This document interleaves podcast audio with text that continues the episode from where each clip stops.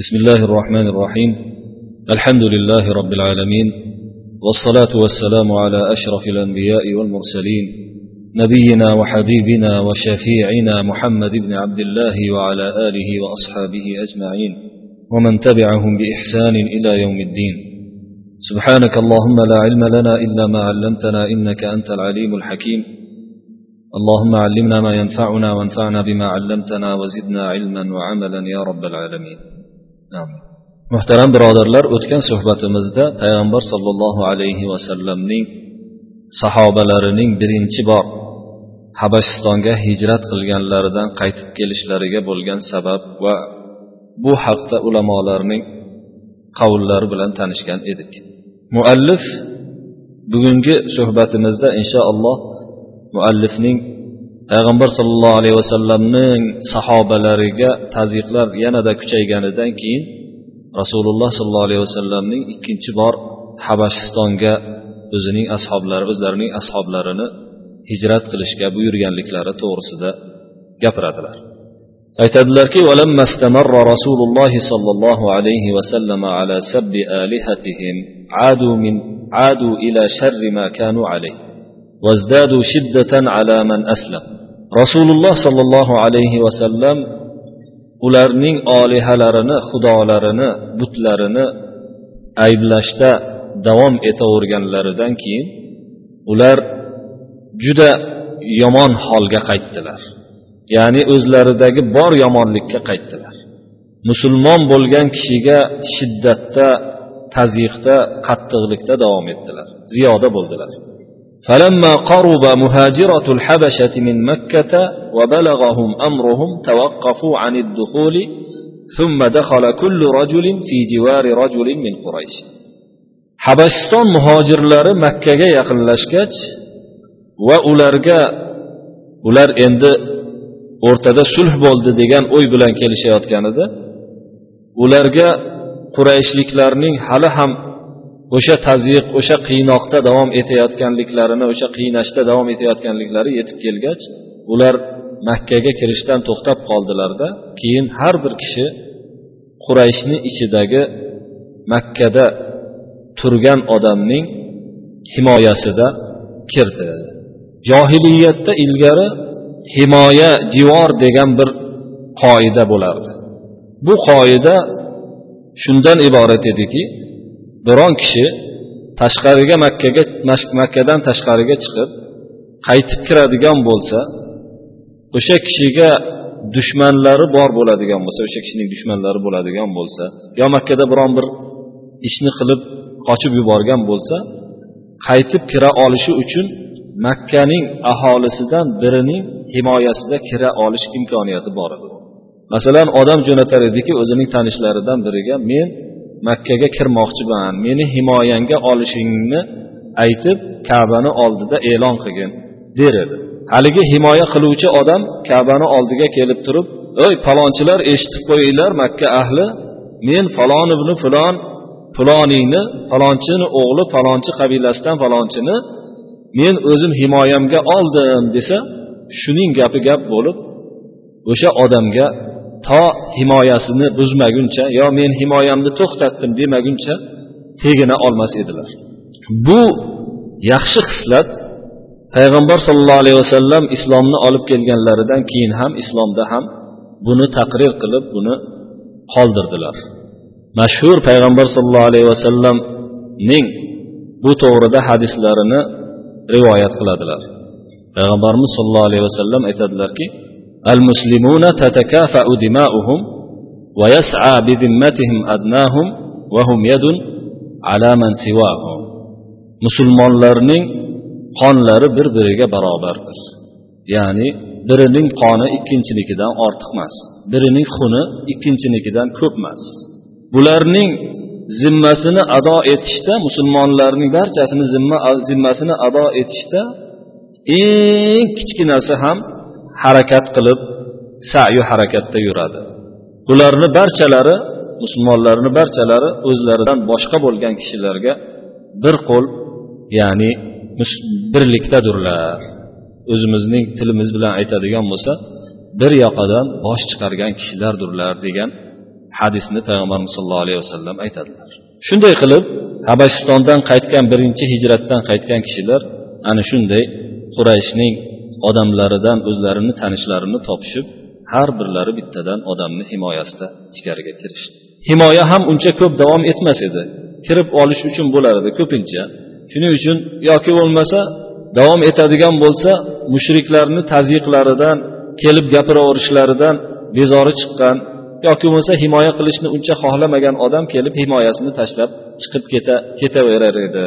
mana bu to'g'rida hazrati abu bakrni ibn dag'ina degan odamni himoyasini tashlaganliklari to'g'risidagi hali hikoya ham kelib qolsa kerak keyin muallif aytadilarki ثم اشتد عليهم البلاء والعذاب من قريش وسطت بهم عشائرهم وصعب عليهم ما بلغهم عن النجاشي من حسن جواره keyin musulmonlarga yana balo musibatlar quraysh tarafidan bo'lgan tazyiq qiynoqlar azoblar ko'payib ketdi shiddatli tus olib ketdi. Ularning o'zlarini qabiladagi odamlari musulmonlarni o'zlariga qattiq tajovuz qilib yuborishdi. Safat degani safo yastudan bo'ladi. Satva deydi arablar satva degani o'sha tajovuz degan ma'noni tajovuz qilib yuborishdi. Qurayshni o'zlarini qabilasini ichidagi odamlari har bir qabilani ichidagi odamlar o'zini qo'l ostidagi qarindosh urug'laridan musulmon bo'lganlarni qiynay boshlashdi ularga najoshiy haqida najoshiyning bu musulmonlarni juda izzat ikrom qilib chiroyli himoya qilganligi haqida yetib kelgan narsasi ham ularni ancha xafa qilgan edi quraysh qabilasini فأذن لهم رسول الله صلى الله عليه وسلم في الخروج إلى الحبشة مرة أخرى qurayshning zodagonlarining qiynoqlari avjiga chiqib ketavergandan keyin rasululloh sollallohu alayhi vasallam yana sahobalarga habashistonga ikkinchi bor chiqishga ruxsat berdilar فكان خروجهم الثاني أشق عليهم وأصعب musulmonlarning ikkinchi chiqishlari ularga qattiqroq og'irroq bo'lgan edi فكان عدة من خرج في هذه المرة الثانية ثلاثة وثمانون رجلا إن كان فيهم عمار بن ياسر فإنه يشك فيه ushbu ikkinchi bor habashistonga bo'lgan hijrat hijratga chiqqanlarning soni agar ammor ibn yosir o'shalarni ichida bo'lsalar sakson uchta edi deydilar ibn ishoq rahmatullohi alayhi chunki ammor ibn yosirning chiqqan chiqmaganliklari to'g'risida aniq ma'lumot yo'q. Unda shak shubha bor. Shuning uchun biz bu yerda ibn ishoqni gaplarini keltirib o'sha noaniq bo'lganligi uchun shunaqa keltirib o'tyapmiz degan ma'noda shunday deydilar muallif rahmatullohi alayhi demak sakson uch kishi sakson uch kishi hijrat o'zini diyorlarini tashlab hijratni ixtiyor etganliklari quraysh qabilasining avvalgi paytlarga qaraganda yanada avjiga chiqqanliklariga dalolat qiladi. Zero payg'ambar sallallohu alayhi vasallamning sahobalari agar dinlarida bunchalik tazyiq ko'paymaganda bunaqa uzoq diyorni hijratni ixtiyor etmagan bo'lar edilar. Odamlarini hijratga bo'lgan chiquvchi odamlarning ko'payishi ham tazyiqlarning qiynoqlarning kengayganiga odamlar turli odamlarga yetib borganiga dalolat qiladi. Ayollardan o'sha sakson uch kishini ichida o'n to'qqizta ayol bor edi. Endi mana shundan keyin biz muhtaram tinglovchilarimizdan suhbatda eshitayotgan kishilardan sabrli bo'lishni men talab qilaman iltimos qilaman chunki bu yerda o'sha sakson uch kishini ismlari to'liq aytib o'tiladi shuni boshlaydilar hozir bu kishi sanab aytadilarki وهم جعفر بن أبي طالب ومعهم رأته أسماء بنت عميس فولدت له هناك محمدا وعبد الله وعونا bular jafar ibn abi tolib payg'ambar sallallohu alayhi vasallamni amakilarini o'g'illari u kishi bilan birga ayollari asmo binti umays roziyallohu anhu o'sha yerda hijratda bo'lgan paytlarida o'g'illaridan muhammad abdulloh avunni jafar ibn abi tolibga tug'ib berganlar ومن بني أمية بن عبد شمس عمرو بن سعيد بن العاص بن أمية ومعه امرأته فاطمة بنت صفوان بابن أمية ابن محرث الكناني بنو أمية qabilasidan amr ibn said ibn al os hamda u kishini ayollari fotima binti safvon mashhur safvon ibn umayyaning payg'ambar sallallohu alayhi vasallamni o'lish e, suiqasd qilishga hali hikoyalari keladi. Qasd qilgan odamning qizlari fotima binti safvon musulmon bo'lgan.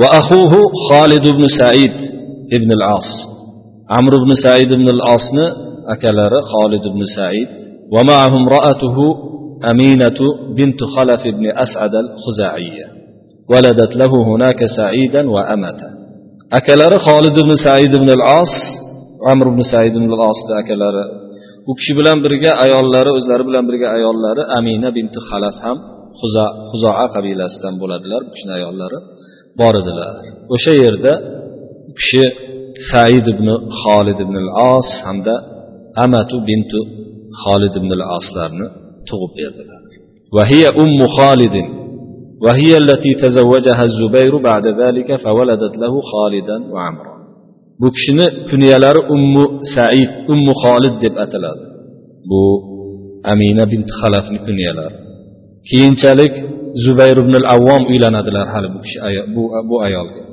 zubayr ibn al avvomga xolid bilan amrlarni bu kishi hali tug'ib beradi ومن حلفائهم من بني أسد بن خزيمة عبد الله بن جحش وأخوه عبيد الله معه امرأته أم حبيبة بنت أبي سفيان فتنصر هناك ومات مرتدا أسد بن خزيمة قبيلة سدان bu qabila o'sha banu umayyaga ittifoqdosh qabilalardan bo'lgan o'sha asad ibn huzayma qabilasidan abdulloh ibn jahsh al asadiy hamda u kishini akasi ubaydulloh ibn jahsh ham o'zini ayoli ummu habiba bint abi sufyon keyinchalik payg'ambarimiz sallallohu alayhi vasallamga e, zavja bo'lib musulmonlarga ummul mo'minin bo'lib ketadigan ummu habiba ham bor edilar.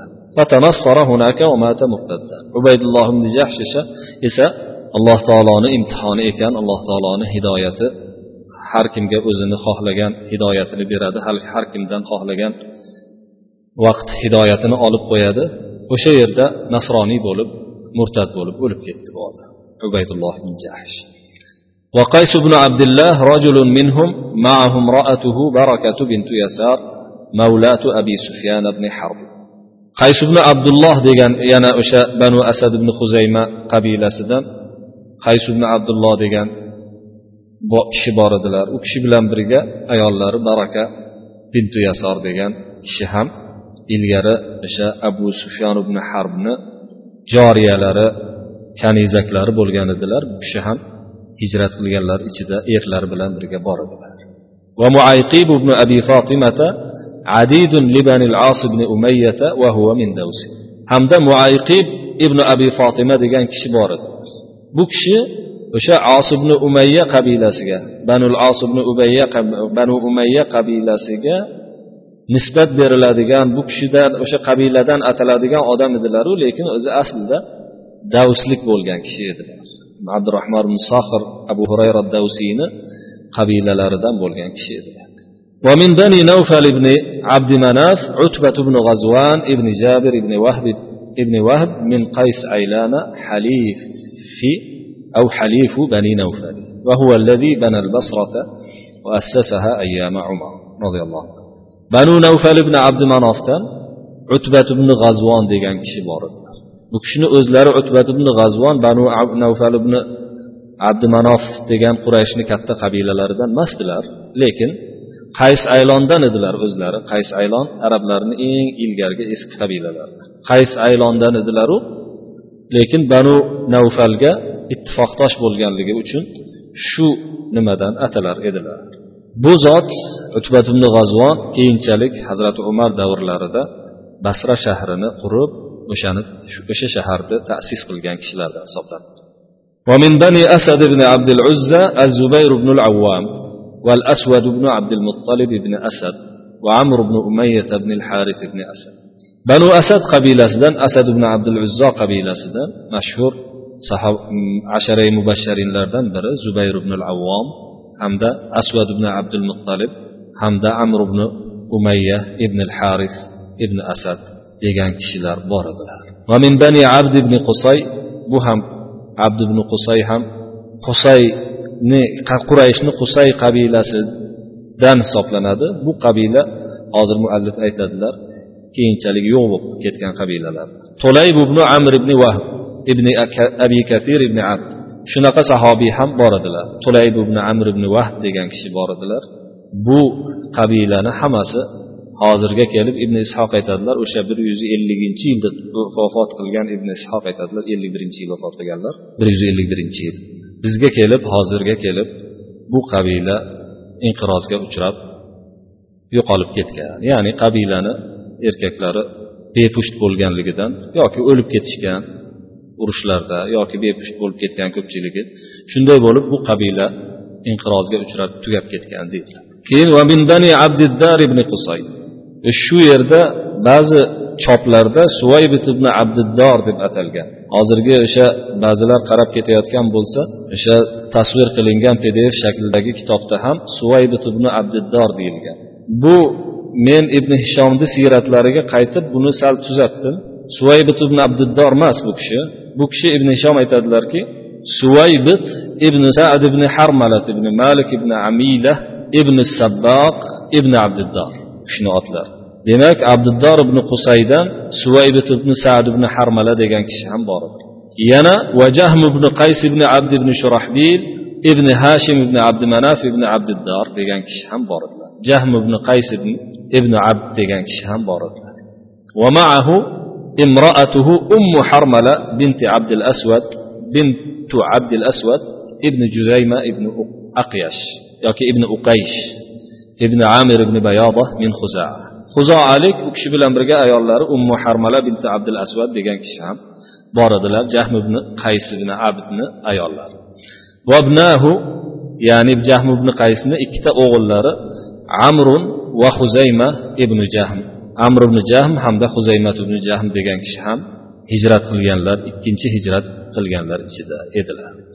Va abu rum va abu rum ibn umayr ibn hashim ibn abd manaf ibn abdiddor va firos ibn nadr ibn al ibn kilda ibn alqoma ibn abd abd manaf ibn abdiddor abu rum ibn umayr degan kishi ham bor edilar hamda firos ibn nadr degan kishi ham bu kishi ham hammalari abdiddordan hamda mashhur sahobiy sizlar hammalaringiz taniydigan sahobiy banu abduddordan bo'lgan musab ibn umayr ibn hashim ibn abdi manaf ibn abdiddor ham bor edilar buni mana shu shaklda ibn hishom o'zlarini siyratlarini birinchi juz to'rt yuz ikkinchi sahifasida keltiradi ومن بني زهرة عبد الرحمن بن عوف وعامر بن أبي وقاص أخو سعد والمطلب بن أزهر بن عبد عوف ابن عبد الحارث ابن زهرة. معه امرأته رملة بنت أبي عون ابن صبرة ابن سعيد بن سعد بن سهم ولدت له بأرض الحبشة عبد الله بن المطلب. بنو زهرة قبيلة سدان يعني سعد بن أبي وقاص قبيلة لردان عبد الرحمن بن عوف بوردلار هم بنو زهرة دان بولادلار hamda amir ibn abi vaqqos sad ibn abi vaqqos ukalari val muttalib ibn azhar muttalib ibn azhar ibn abdi avf degan kishi bu kishi bilan birga ayollari ramla binti abi avn ham bor edilar. Ayollari bu kishi habasiston yerida abdulloh ibn muttalibni ko'rganlar tug'ilgan abdulloh ibn muttalib o'sha habasiston yerida. Va min hulafaihim min hudayl ya'ni banu zuhra qabilasini zuhriylarga ittifoqdosh bo'lgan qabila huzayl qabilasidan abdulloh ibn masud mashhur sahobiy abdulloh ibn masud roziyallohu anhu bor edilar. Va ahuhu utba utbat ibn masud bor edilar. والمقداد بن عمرو بن ثعلبة وكان يقال له المقداد بن الأسود بن عبد يغوث بن عبد مناف ابن زهرة وذلك أنه تبناه في الجاهلية وحالفه هو مقداد بن الأسود ك مقداد بن عمرو بن ثعلبة degan sahobiyga miqdod ibn al asvad ham deb atashardi.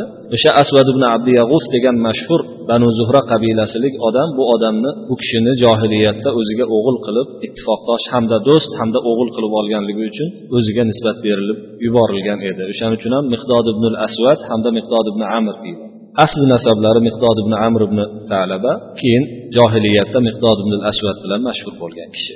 ومن بني تيم بن مرة الحارث بن خالد بن صخر بنو تيم qabilasidan banu taym qabilasida mashhur bo'lgan kishilardan taymiylardan mashhur bo'lganlardan hazrati abu bakr borlar lekin bu yerda u kishi habasiston hijratiga chiqmaganlar o'shaning uchun bu yerda zikr qilinmayaptilar lekin bu qabila o'sha hazrati abu bakrni qabilalari hisoblanadi banu taym qabilasidan al haris ibn xolid ibn sohr haris ibn xolid ibn sahr degan kishi va ma'ahum ra'atuhu raytatu bintul harith min bani taym ayollari birga edilar rayta bintul harith degan kishi ولدت له بأرض, بأرض الحبشة موسى بن الحارث وعائشة وزينب وفاطمة أكشيغا إرلارغا حبشستان يردا موسى ابن الحارثنا عائشة زينب فاطمة ديغان قزلارنا تغب بيردلار وعمر بن عثمان ابن عمرو من بني تيم حمدا عمرو بن عثمان بن عمرو ديغان كشي هم؟ بارد بنو تيم قبيلة ومن بني مخزوم أبو سلمة بن عبد الأسد معه امرأته أم سلمة فولدت له بأرض الحبشة زينب وشماس بن عثمان واسمه عثمان وهبار بن سفيان وأخوه عبد الله وهشام بن أبي حذيفة وسلمة بن هشام وعياش بن أبي ربيعة ومن حلفائهم معتب ابن عوف من خزاعة. banu mahzum qabilasida qurayshni banu mahzum qabilalaridan katta bir qabilalaridan abu salama ibn abdul asad hamda ayollari ummu salama keyinchalik umul mo'minin onamiz bo'ladigan ummu salama ham bor edilar. Esingizda bo'lsa bu ikkalalari habashistonga bo'lgan birinchi hijratda ham qatnashgan kishilardan hisoblanadi. Ummu salama onamiz abu salamaga habashiston yerida zaynab roziyallohu anhoni tug'ib beradilar hamda banu mahzum qabilasidan shammos ibn usmon ham bor edi. Va habbor ibn sufyon degan kishi ham bor edi. Habbor ibn sufyon hamda u kishini tug'ishganlari abdulloh ibn sufyon degan kishi hamda hishom ibn abi huzayfa degan kishi salamat ibn hishom degan kishi bu kishini e, banu mahzum qabilasidan ayyosh ibn abi robia degan kishi hamda bu qabilani ittifoqdoshlaridan muattib ibn avf degan huzoalik kishi ham bor edilar. ومن بني جمح عثمان بن مضعون وابنه السائب وأخوه قدامة وأخوه عبد الله وحاطب بن الحارث معه امرأته فاطمة بنت المجلد وابناه محمد والحارث وأخوه حطاب بن الحارث معه امرأته فكيهة بنت يسار. بنو جمح قبيلة سدان عثمان بن مضعون رضي الله عنه بارد الله بكشهم ikkita hijrat egalaridan hisoblanadilar o'g'illari soib ibn mazun ukalari qudomat ibn mazun bor edilar. Yana bir ukalari abdulloh ibn mazun degan kishi ham bor edi hamda hotib ibn haris degan banu jumahlik kishilarda yana bir kishi bor edilar. Ayollari fotima bint mujallal bularni bu ikkalalari ham ikkita hijratga borganlardan hisoblanadi. O'g'illari muhammad horis ham bor edi. Akalari hattob ibn horis ham bor edi. U kishi bilan birga ayollari fukayha bint yasor ham bor edilar. Bularni hammalari ikki hijrat qilgan kishilardan hisoblanadi. Sufyon ibn ma'mar degan kishi ham o'g'illari jobir bilan junado degan kishi bor edilar. Hasanatu va hiya ummuhuma. Bu kishini ayollari hasana degan ismlari hasana edi ayollarini hasana degan ayollari ham birga hijrat qildilar. Jobir bilan junodani onalari o'sha kishi bo'ladi. Va ahuhuma min ummihima shurahbil ibn hasan. Hamda bu jobir ibn sufyon bilan junodat ibn sufyonni akalari ya'ni ona bir ota boshqa akalari shurahbil ibn hasana ham bor edi. Shurahbil ibn hasana o'sha o'zlarini otalaridan ko'ra onalarini nomlari bilan mashhur bo'lib ketgan kishi hisoblanadilar. Ibn hishom aytadilarki qola ibn hisham shurahbil ibn hasana shurahbil ibn abdullah ahul g'avs ibn mur ahi tamim ibn mur. shurahbil ibn hasana shurahbil ibn abdulloh bo'ladi o'sha g'avs ibn mur degan banu tamim qabilasidan bo'lgan kishilarni qarindoshlari bo'ladi bu kishi tug'ishganlari bo'ladi deydilar ibn hishom rahmatullohi alayhi قال ابن إسحاق وعثمان بن ربيعة ابن إسحاق qo'shib qo'yadilarki yana usmon ibn robia degan kishi banu jumah qabilasidan ham bor edilar ومن بني سهم خنيس بن حذافة بن قيس وأخوه قيس وعبد الله وهشام بن العاص أخو عمرو بن العاص وعمير بن رئاب وأبو قيس بن الحارث وأخوه الحارث بن الحارث وعمير بن الحارث وسعيد بن الحارث وبشر بن الحارث ومحمية بن جز الزبيدي ومعمر بن الحارث وأخ له من أمه من بني تميم يقال له سعيد بن عمرو والسائب بن الحارث. Banu sahm qabilasidan hunays ibn huzofat ibn qays degan kishi hamda ukasi qays ibn huzofa abdulloh ibn huzofa degan kishilar bor edi.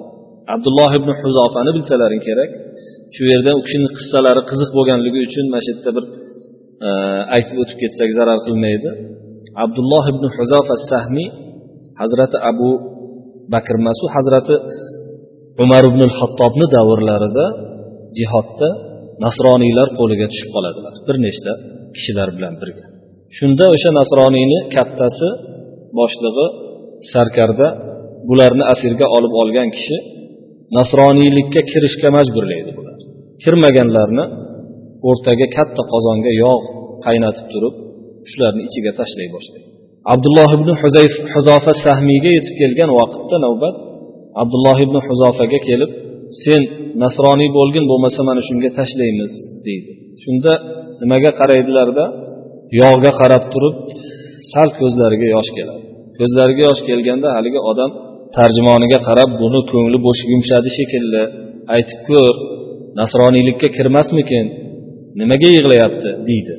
Shunda abdulloh ibn huzofa javob beradilarki allohga qasamki agar mening hozir sochimni tolalaricha jonim bo'lganida birma bir qozonga tashlab keyin jonim chiqaverganida mayli edi shunga yig'layapman hozir bittagina jonim borligiga deydilar. Shunda haligi odam hayron qolib meni peshonamdan o'padigan bo'lsang boshimdan o'padigan bo'lsang qo'yib yuboraman shunda qolgan tirik qolgan sheriklarini ko'rsatib bularni ham qo'yib yuborasanmi deydilar abdulloh ibn huzofa ha qo'yib yuboraman deb va'da beradi.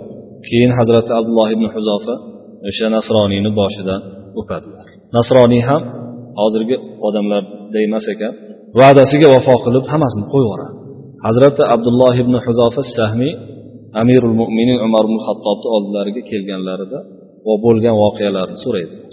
So'raganlarida bittalari mana shu voqeani bo'lganini aytib berishadi.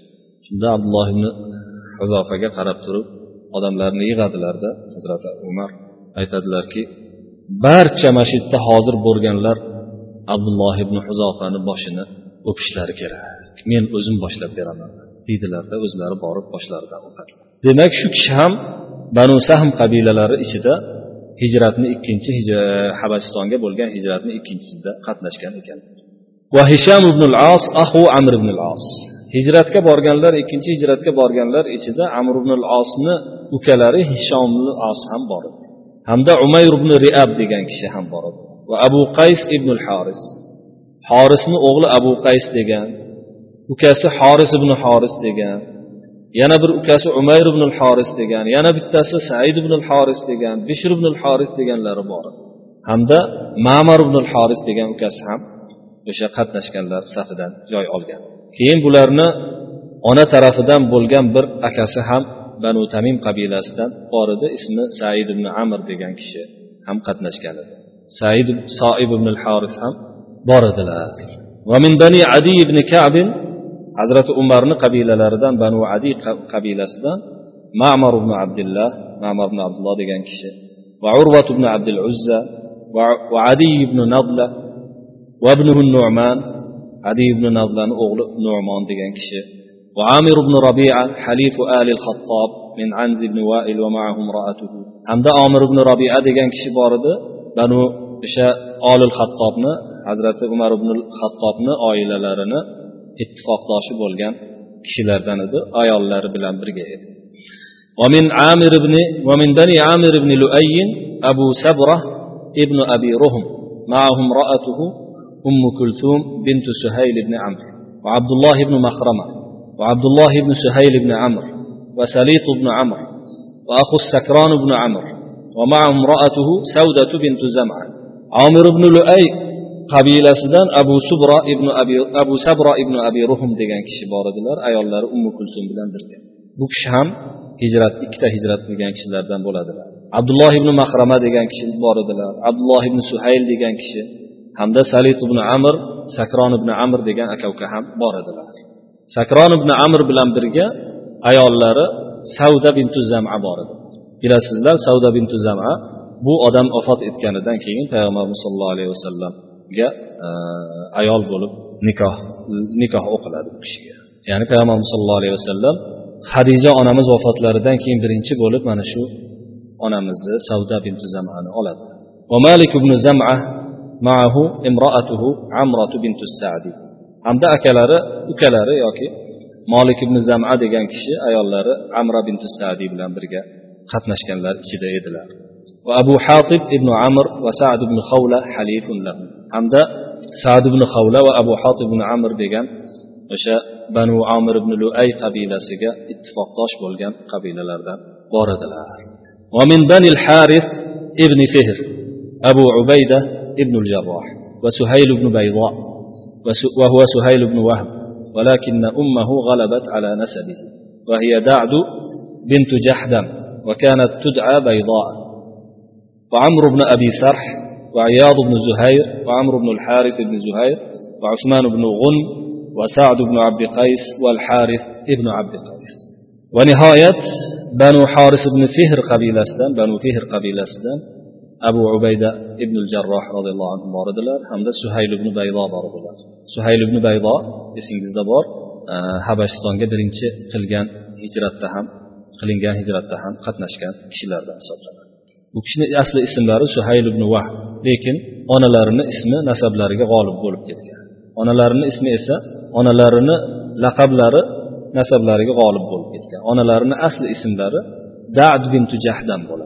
lekin bayzo deb atalar edilar hamda qatnashganlar ichida amr ibn abi sarh ayoz ibn zuhayr amr ibn haris usmon ibn g'un sad ibn abduqays hamda horis ibn abduqays degan kishilar bor edilar deydilar ibn hishom rahmatullohi alayhi قال ابن القيم ابن القيم aytadilarki deydilar muallif ya'ni zodil maotni uchinchi mujallad yigirma oltinchi sahifasida وقد ذكر في هذه الهجرة الثانية عثمان بن عفان وجماعة ممن شهد بدرا.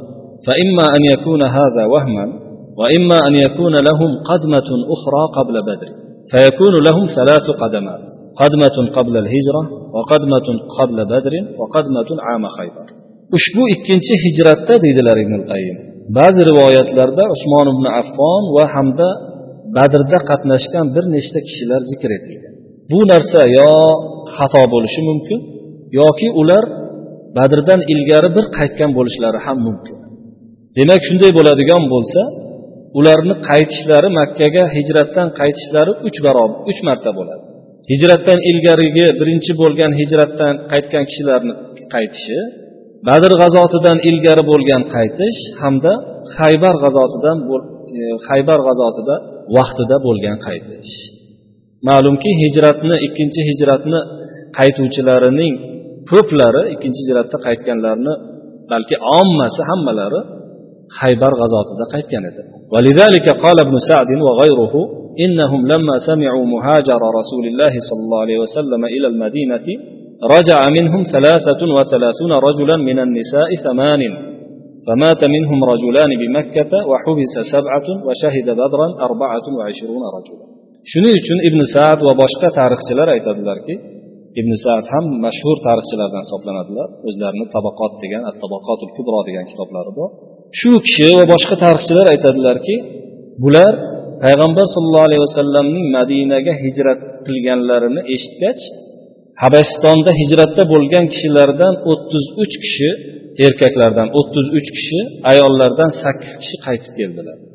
shu qaytib kelganlarni ichida makkada ikki kishi vafot etdi hamda yetti kishi makkada ushlanib qolib ketishdi bularni ichida hijrat qilganlarni ichida to'rttasi badrda yigirma to'rttasi badr g'azotida qatnashdilar deydilar ibn sad rahmatullohi alayhi وأقاموا عند النجاشي على أحسن حال وبلغ ذلك قريش keyin muallif aytadilarki musulmonlar najoshiyga yetib borganlaridan keyin o'sha ikkinchi hijratni qilgan kishilar sakson uch kishi najoshiyni huzurida juda chiroyli holda e, yaxshi suratda turdilar.